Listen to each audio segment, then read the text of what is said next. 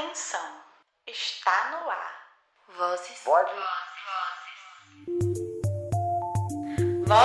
Populares, o podcast que escuta o que o povo brasileiro tem a dizer.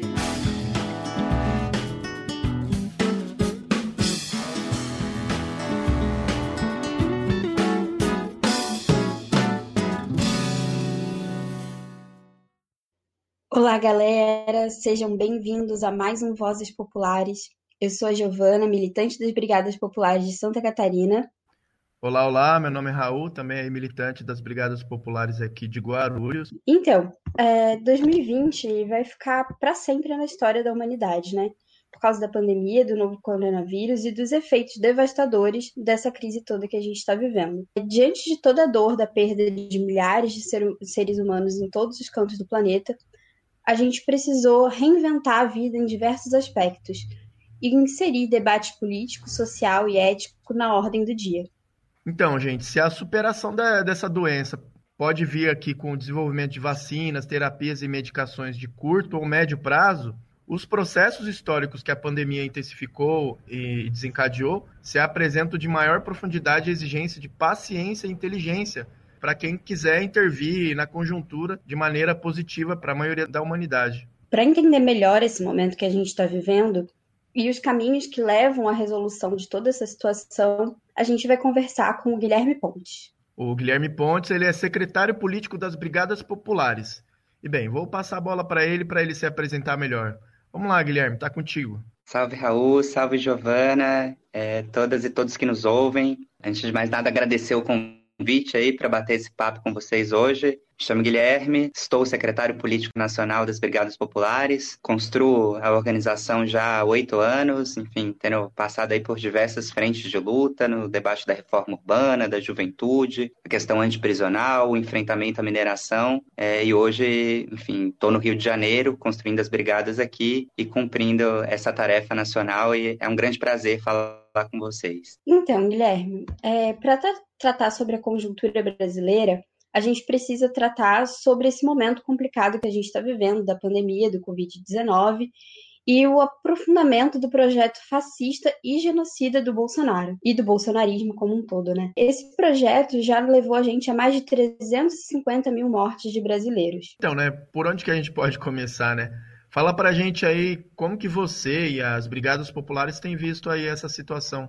Bom, gente, acho que tratar desse tema, né, da pandemia, acho que antes de mais nada eu queria aqui expressar, em nome das Brigadas Populares, a nossa profunda solidariedade a todas as famílias enlutadas que perderam entes queridos por conta de uma pandemia que podia ter dimensões muito menores do que as que a gente enfrenta hoje no Brasil, se não fosse por uma condução genocida que se inscreve num projeto de morte. Acho que a pandemia, ela instala a nível global uma crise sanitária que no Brasil ocorre em meio a uma crise econômica, social e política já instalada. Enfim, essa crise sanitária, ela é uma crise de dimensão, enfim, mundial, que tem impactos sérios, inclusive, na economia global. Acho que fazer um resgate, né, assim, enfim, a questão do coronavírus, da Covid-19, ela se inicia na China e o mundo ocidental fez uma opção política de se valer da oportunidade para desgastar a China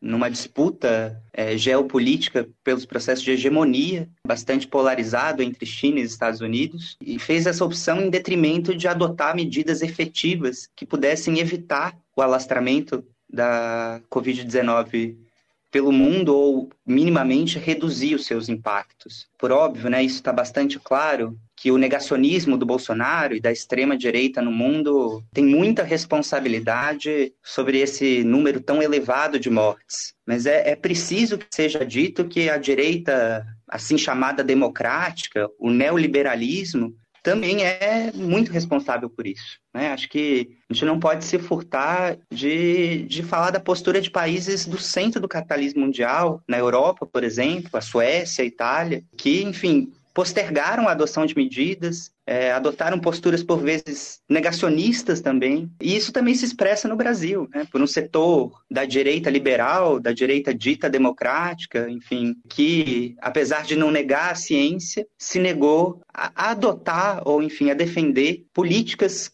que permitissem de fato que as pessoas pudessem ficar em casa, em isolamento social e se proteger da Covid-19. Acho que é inegável no cenário mundial que existiram duas formas de se tratar a questão do coronavírus. Uma forma capitalista, e essa é a barbárie que a gente vive, em maior ou menor escala, e um modo socialista de abordar a situação enfrentada, em tratar essa crise sanitária. E é preciso que seja dito que países como China, Cuba, Vietnã, a partir de uma política de Estado robusta e de um senso de coletivismo muito mais acentuado, conseguiram resultados muito melhores do que os que a gente vive, enfim, nas nações capitalistas. Então, acho que isso é uma questão que se coloca no cenário mundial em relação à pandemia. Agora, pensando especificamente sobre o Brasil, né, que foi a provocação de vocês, acho importante a gente pontuar que nesse cenário, né, de restrição de circulação, de agravamento da deterioração das condições de vida do povo brasileiro, o Bolsonaro enxergou uma oportunidade, né, uma oportunidade para ensaiar tentativas de fechamento de regime, né, acho que maio do ano passado talvez expresse isso de forma muito nítida, mas mais recentemente também. Enfim, segue tentando, apesar de por hora não reunir condições, né, e acho que a gente pode tratar disso com mais detalhes aí no decorrer da nossa prosa, mas esse é um cenário colocado, né, e acho que a gente vive, né, em meio a uma situação que é por si só dramática, né, que é uma doença pouco conhecida, que ainda pouco se sabe, né, assim, dos seus efeitos, das suas sequelas. A gente vive um projeto de genocídio que ele não está colocado só pela negligência ou pela forma como a questão da pandemia vem sendo conduzida. Mas é um projeto amplo que também passa por uma escala do autoritarismo, né? Então a gente vem observando a retomada, enfim, a ampliação da aplicação da Lei de Segurança Nacional, das operações de garantia de lei e ordem, né, o aumento da criminalização e do extermínio de lutadores, defensores de direitos humanos. Então, enfim, acho que esse cenário, né, da pandemia, ele está diretamente inscrito numa conjuntura de ascensão do fascismo e de uma tentativa bastante óbvia, né, bastante clara, por parte do governo federal, de fechar o regime, enfim, e cercear liberdades democráticas que mais ou menos estiveram asseguradas no período da Nova República, que na nossa compreensão se encerrou em 2016 com o advento do golpe. A gente vive, então, um momento pós-Nova República em que está em disputa um novo arranjo político, está em disputa uma nova ordem a se estabelecer, e o Bolsonaro é a maior expressão do projeto da extrema-direita e do fascismo para o Brasil. Então, acho que é um cenário extremamente complexo do ponto de vista da pandemia, do genocídio em curso no país, que é, repito, maior do que a questão da condução da pandemia, e essa tentativa repetida de fechar o regime no país. Então, acho que, enfim, começaria por aí para a gente pensar um pouco o cenário que está colocado para o Brasil e também os nossos desafios enquanto povo brasileiro. Você falando, Guilherme, me lembrou da fala do Ricardo Salles, né, o ministro do Meio Ambiente. Ele falou em uma reunião junto com o Paulo Guedes, que é o ministro da Economia, falou que ele ia passar a boiada, né? Então mostra muito bem aí essa lógica de se aproveitar de uma crise, um momento onde as pessoas mais estão precisando da ajuda, assim, propositiva do Estado, para poder se aproveitar, o capital se aproveitando, né? E a pandemia, ela marcou um aprofundamento da crise econômica no país, tá? Inegável, né? E que não recuperou os patamares antes do golpe de 2016, com um crescimento negativo acumulado de até menos 0,7 no ano de 2015 a 2016. E a economia brasileira apresentou nos anos seguintes desempenho muito fraco, na casa de 1%, totalmente ineficiente para o que a gente está precisando. Os indicadores do primeiro trimestre de 2020, ou seja, de antes da chegada da pandemia do coronavírus no Brasil, já mostravam uma economia em recessão, né? E isso só foi potencializado potencializado pela paralisia econômica inevitável por causa das restrições sanitárias, o que levou a mais crescimento negativo, dessa vez de menos 4,1%. O desemprego está atingindo níveis recordes, passando dos 14%, e isso só falando de desemprego aberto. Se a gente somar o desemprego oculto por causa das subocupações e todo o abandono que os trabalhadores têm vivido, e ainda mais com a informalidade, uberização e toda essa situação que a gente já conhece, a gente chega ao patamar de mais da metade dos brasileiros em idade de trabalhar sem ocupação ou vivendo de bico. Então, Guilherme, fala um pouco para a gente sobre a situação do país, que a gente está falando aí da questão econômica e a instabilidade política que está batendo na nossa porta. Eu sei que você acabou de comentar bastante aí sobre essa questão política, mas seria bom se aprofundar um pouco. Eu acho que vocês trazem aí um panorama bastante preciso do cenário econômico e que é bastante desolador, né? A gente vive uma situação de aumento geral dos preços, né? A carestia em geral. O desemprego ele tem levado milhões de brasileiros à insegurança alimentar. O povo brasileiro está passando fome, né? E o pior é que nada indica que esse cenário vai se modificar no curto prazo. E acho que é preciso ser dito, né, que se há frações entre a burguesia brasileira, a aplicação de uma política econômica neoliberal é o ponto de unidade entre essas frações como um todo.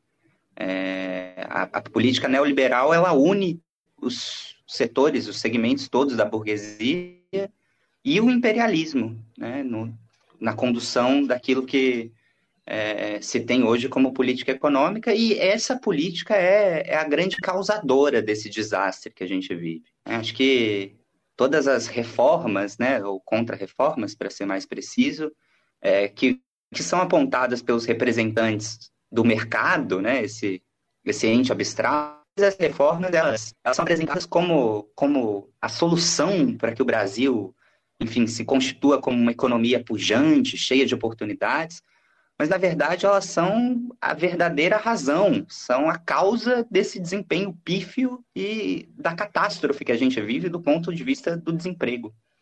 E acho que pensar a crise econômica que a gente vive hoje pressupõe a gente entender que, enfim, o capitalismo vive uma crise estrutural desde a década de 70, né, em que não consegue manter o seu nível de acumulação e, enfim, as taxas de extração de mais-valia, e uma tentativa, então, constante de se recompor, né? Acho que o neoliberalismo é produto, né, dessa crise, uma tentativa de resposta. Mas acho que também é importante pensar a crise de 2008, né, que foi uma crise de nível mundial e que não foi resolvida, né? Ela foi uma crise empurrada para frente através dos sistemas financeiros e do capital fictício. Então, enfim, acho que o que a gente vive hoje decorre desse baixo patamar da taxa de lucro vigente desde o auge do ciclo econômico no Brasil em 2010. Isso limita o investimento privado, né, o investimento capitalista, e que é, hoje, na economia que a gente vive, a principal determinante do crescimento. E aí, de outro lado, o investimento público também não tem muito o que fazer para reverter esse cenário, porque está restringido pelo teto de gastos, né? Então, diante disso, a tendência da economia brasileira é se concentrar ainda mais na pauta exportadora, né, na primária exportação dos setores agropecuários e mineração, e aprofundar a dependência do Brasil em relação ao centro do capitalismo, né, aos países do centro, e a superexploração da força de trabalho do povo brasileiro. Acho que essa não entrega, né, daquilo que foi prometido pelo Bolsonaro para a burguesia e para os setores da burguesia, ela tem impacto direto no cenário político, né? E aí passando por uma análise mais política da situação que a gente vive. A direita tradicional, né, a direita mais liberal, que promoveu o golpe, né, que ajudou o Bolsonaro a se eleger, ela se desloca na conjuntura, né? E a perda de apoio político do Bolsonaro, ela tem se tornado muito evidente, né? São muitos os setores da direita tradicional que têm desembarcado desse navio naufrágio. E acho que essa incapacidade de solidificar os interesses da classe dominante brasileira por parte desse projeto fascista, que joga boa parte da burguesia e dos setores médios na oposição mais ou menos direta, né, ao governo Bolsonaro, e traz o impeachment para a ordem do dia. Acho que, enfim, o impeachment já não é mais um debate que está restrito a setores da esquerda no Brasil. Está colocado para setores da direita também. Há líderes da direita, aí, tanto mais liberal, conservadora, que já se manifestam publicamente em defesa do impeachment do Bolsonaro. Mas, enfim, acho que é importante dizer também que o impeachment ele não ocorre sem mobilizações de rua, sem mobilização da sociedade como um todo e sem a presidência da Câmara dos Deputados. Então, hoje o Arthur Lira aceitar tramitá-lo, né? Então, acho que tem esses elementos aí para a gente analisar.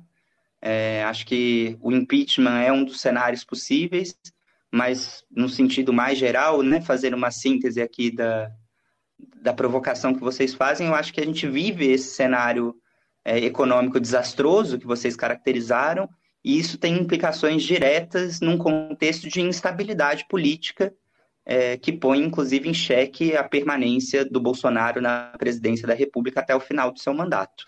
Certo, Guilherme, acho que você conseguiu sintetizar bem o panorama dessa crise generalizada que a gente tem vivido, né? Que infelizmente afeta todos nós de uma forma super negativa, mas que a gente vai resistindo conforme dá. Tem dois autores que eu gosto muito, né, Guilherme? Um é o Marx, o outro é o Lênin. O Lênin escreveu um livro, O Que Fazer? O Marx, numa tese famosa chamada Tese 11, né, fala lá que a gente tem que transformar as coisas, né? E no marketing, né, a gente aqui da comunicação, a gente chama do call to action, chamado para ação em tudo que a gente faz. Então, nessa provocação aí, eu diria assim, dado esse panorama tenebroso que a gente está vivendo, né, um panorama quase fruto aí de um apocalipse, né, enfim, o que a gente deveria fazer? O que as brigadas e o que você, como secretário político, falou, que a gente tem que trilhar como caminho de respostas. Eu acho que quem nos escuta, sempre pensa. Tudo bem, a gente sabe que as coisas estão ruins, mas para onde a gente deve caminhar? Como a gente deve agir? Enfim.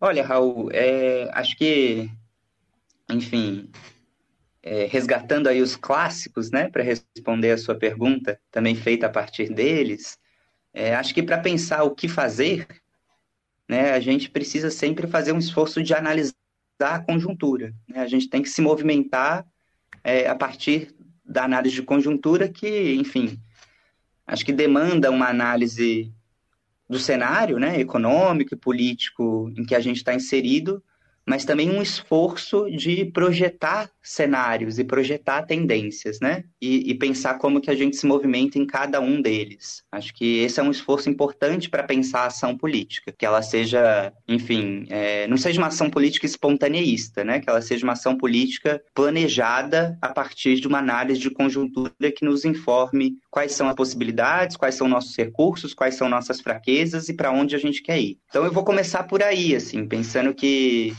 acho que hoje, eu passei um pouco por isso, né, em outras falas, a gente tem pelo menos 3 cenários possíveis aí para a conjuntura, né, nos seus desdobramentos, que é, 1, o impeachment do Bolsonaro, 2, ele continuar no seu mandato e, enfim, a gente viveu o processo das eleições de 2022, ou 3, que haja um fechamento de regime antes disso. E aí, enfim, não estou colocando aqui numa ordem de maior ou menor tendência de acontecimento, não. Estou só, enfim, trabalhando com os 3 cenários que para mim estão colocados e que a gente acumulou essa caracterização conjuntamente nas Brigadas Populares. Então, assim, acho que o cenário 1, né, que eu estou colocando aqui é o impeachment do Bolsonaro. Enfim, a mobilização pelo impeachment, né, ela é uma tarefa do agora. E ao mesmo tempo, ela é uma necessidade imediata e estratégica. Sendo positiva, assim, tanto se a gente, enfim, vencer, né, assim, se a gente lograr êxito em em derrubar Bolsonaro através de um processo de impeachment, que eu acho que, enfim, ainda é bem difícil, mas não é impossível, quanto para embates futuros, né? Acho que a tarefa do agora, ela passa por mobilizar a sociedade brasileira, por mobilizar o povo em torno da urgência que temos em pôr fim ao genocídio que está em curso. É, assim, não há possibilidade que, diante desse caos que a gente vive, com 4 mil pessoas morrendo por dia, a gente se contente com a possibilidade de que em 2022 talvez a questão se resolva num processo eleitoral. Então, assim, acho que esse cenário, né, do impeachment do Bolsonaro é um cenário posto, e nesse sentido, respondendo aí o que fazer, acho que a gente precisa colocar peso, né, e discutir de forma séria uma retomada de uma agenda de mobilizações de rua, inclusive, em torno dessa pauta mais ampla que é o impeachment do presidente. E, por óbvio, isso tem que ser feito a partir do concreto, né, a partir da necessidade do povo, e a necessidade do povo é auxílio emergencial para conseguir ficar em isolamento, uma política séria de combate à pandemia e a vacinação de toda a população brasileira de forma pública, através do SUS e rapidamente. Então, acho que as tarefas mais imediatas da conjuntura, né, que é a gente fazer o enfrentamento desse projeto privatista do processo de vacinação, reivindicar o auxílio de R$600, né, o restabelecimento do auxílio emergencial de R$600, e a mobilização ampla pela vacinação de massas, ela tem que estar circunscrita em torno de uma agenda que vise tornar o Congresso Nacional pela tramitação e aprovação do impeachment do presidente da República. Então, acho que nossas tarefas do agora em relação a esse cenário do impeachment do Bolsonaro passam por aí. Mas não se esgotam, né? Não se esgotam porque, enfim, o ano que vem é um ano eleitoral e a gente vai precisar, enfim, construir condições de derrotá-lo nas urnas, caso ele não seja derrubado, né? Ou mesmo na hipótese de ser derrubado, que a gente consiga, enfim, em 2022, fazer a disputa eleitoral em condições reais de tirar o fascismo, né? Tirar esse projeto de extrema-direita da presidência da República. Eu acho que essa é a tarefa também aí colocada num médio prazo, visando as eleições de 2022. E nesse sentido, né, acho que o que fazer, né, para o agora, passa pela necessidade de que a gente construa, a partir de um processo concreto, de unidade de ação, a possibilidade de unidade da esquerda e da centro-esquerda no processo eleitoral de 2022. Né? A gente não vive uma conjuntura que permite vacilação, que permite sectarismo, que permite marcar posição, disputar as eleições para fazer agitação gramática. Isso não dá possibilidade, os setores têm responsabilidade real com o povo. Isso só está colocado para quem não tem compromisso concreto com o povo brasileiro e que não está no cotidiano das massas, tendo que resolver problemas do dia a dia, que são a fome, que é a morte, que é o extermínio pela polícia militar. Então, acho que o desafio é que a gente consiga promover um processo de unidade, que sim, é um processo de unidade programático, né? Ele não se dá só em torno de nomes, que a gente consiga estabelecer, né, um programa mínimo que possa ser forjado de consenso e que consiga reunir todos os setores progressistas da sociedade brasileira. Né? E aí, acho que quando eu digo progressistas, não é ser só anti-Bolsonaro, né? Porque ser anti-Bolsonaro, o João Dória é anti-Bolsonaro, enfim, o Witzel aqui no Rio é anti-Bolsonaro, enfim, então, enfim, há fascistas contra Bolsonaro, inclusive, né? Acho que quando eu falo progressista, para mim, acho que, obviamente, né, ser anti-Bolsonaro, ser oposição ao Bolsonaro é um dos critérios, mas o segundo critério é ter compromisso com o enfrentamento da agenda neoliberal, né, que a gente possa minimamente restabelecer uma agenda econômica que coloque os interesses do povo brasileiro em primeiro plano, né, que a gente não sangre o povo, né, não siga sangrando o povo brasileiro em detrimento do lucro de banqueiros e milionários e bilionários. Né? Acho que é importante dizer que, enquanto o nosso povo está morrendo, seja pela falta de vacinação, seja pela fome, o Brasil, enfim, teve mais, se não me engano, 20 bilionários incluídos na lista da Forbes. Né? Então, se de um lado o povo brasileiro acumula miséria, do outro lado, né, a burguesia brasileira acumula ainda mais riqueza, né, e concentra riqueza no Brasil.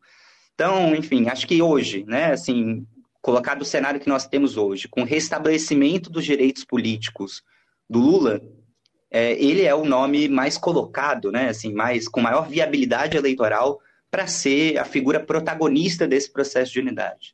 Né, acho que daqui até 2022 tem muita água para rolar. Né? Acho que se ele vai ter direitos políticos até lá ou não é uma questão em aberto.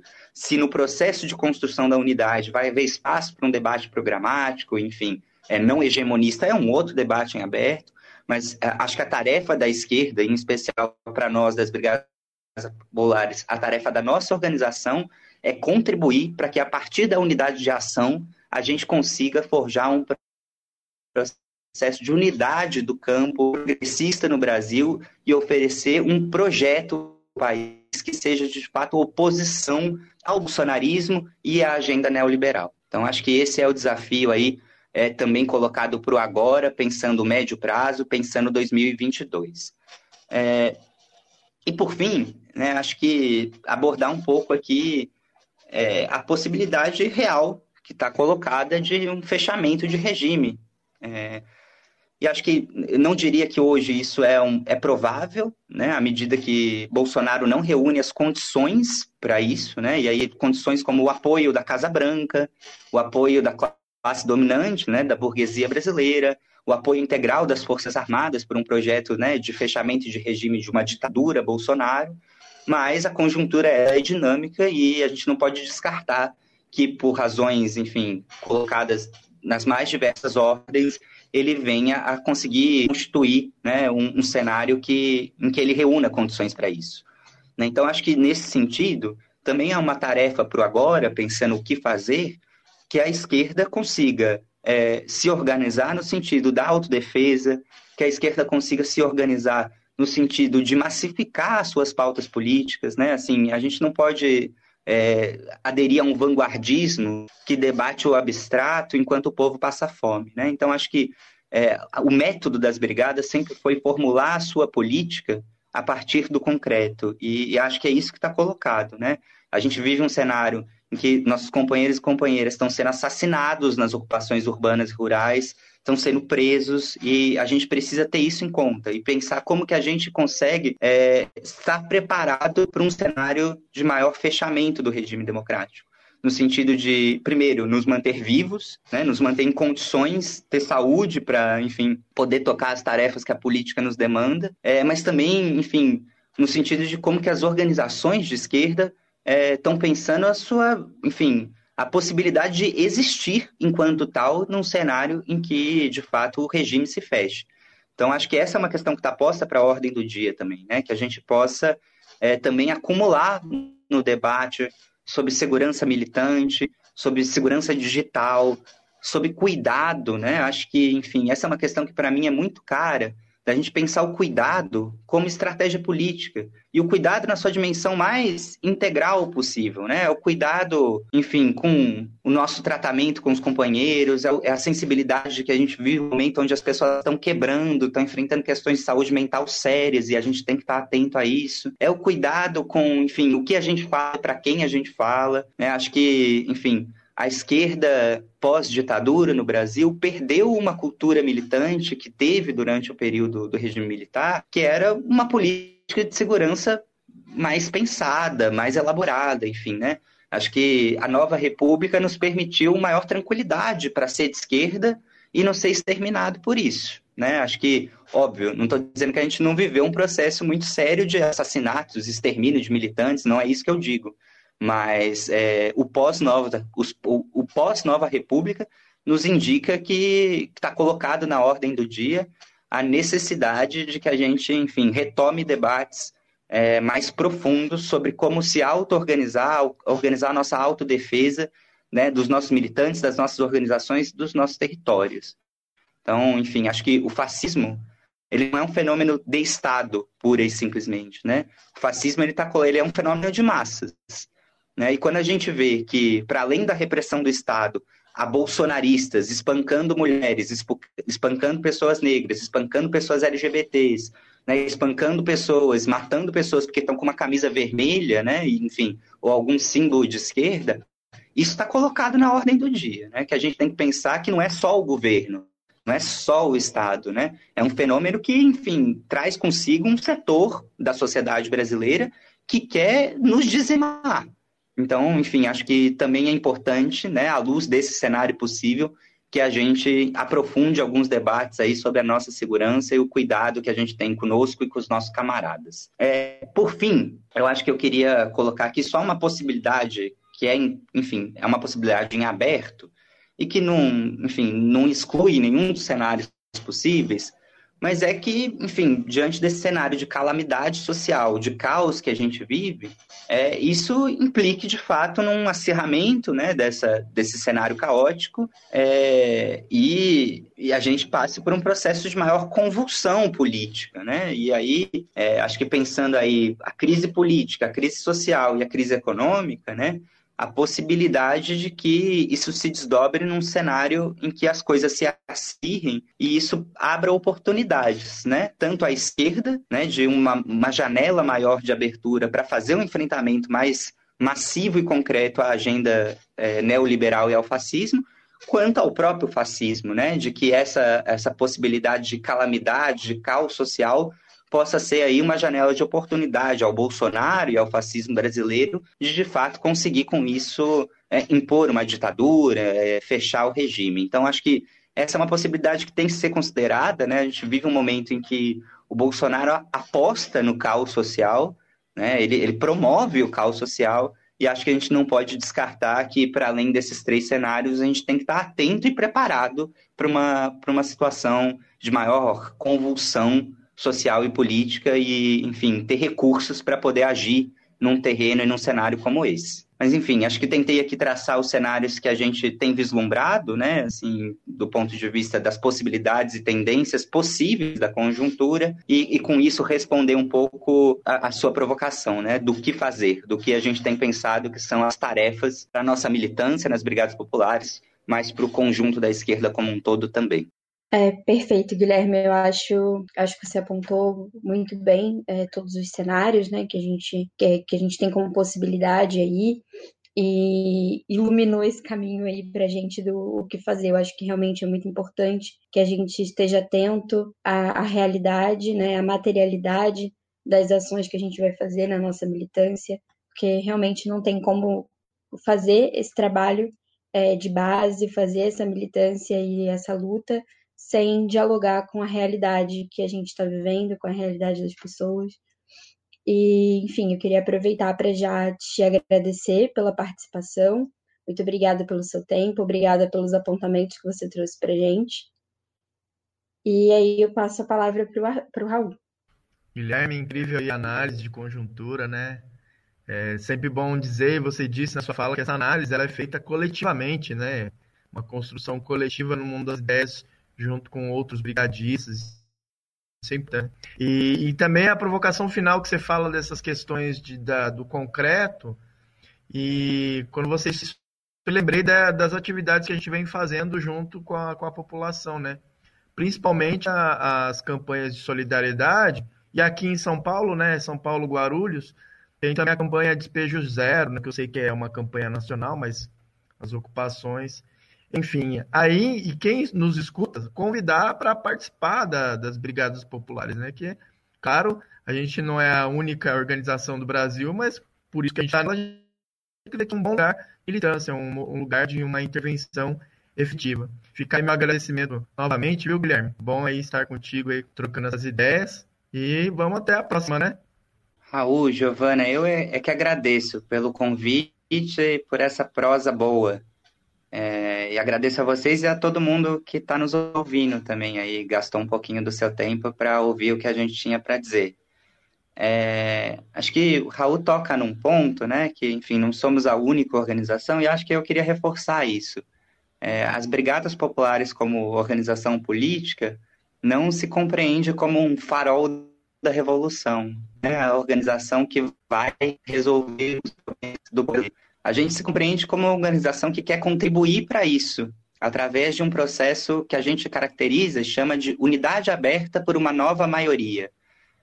que quer dizer o seguinte, que todas as organizações, enfim, movimentos que estejam comprometidos com a superação da exploração do povo brasileiro, enfim, com a superação da dependência do Brasil em relação ao centro do imperialismo, possam de forma coordenada e a partir das suas convergências conduzir um processo que transforme a maioria social, né, 99% das pessoas, né, do povo brasileiro que vivem do trabalho, em maioria política. Porque, enfim, nós somos maioria social, né? Aqueles e aquelas que vivem do trabalho e que são explorados são a maioria social. Mas, no entanto, nós ainda somos minoria política. Então, entendemos que, enfim, nosso papel enquanto organização é contribuir para esse processo sem nenhuma pretensão vanguardista de enfim, ser a voz da razão, né? De ser o farol da revolução, como eu costumo dizer.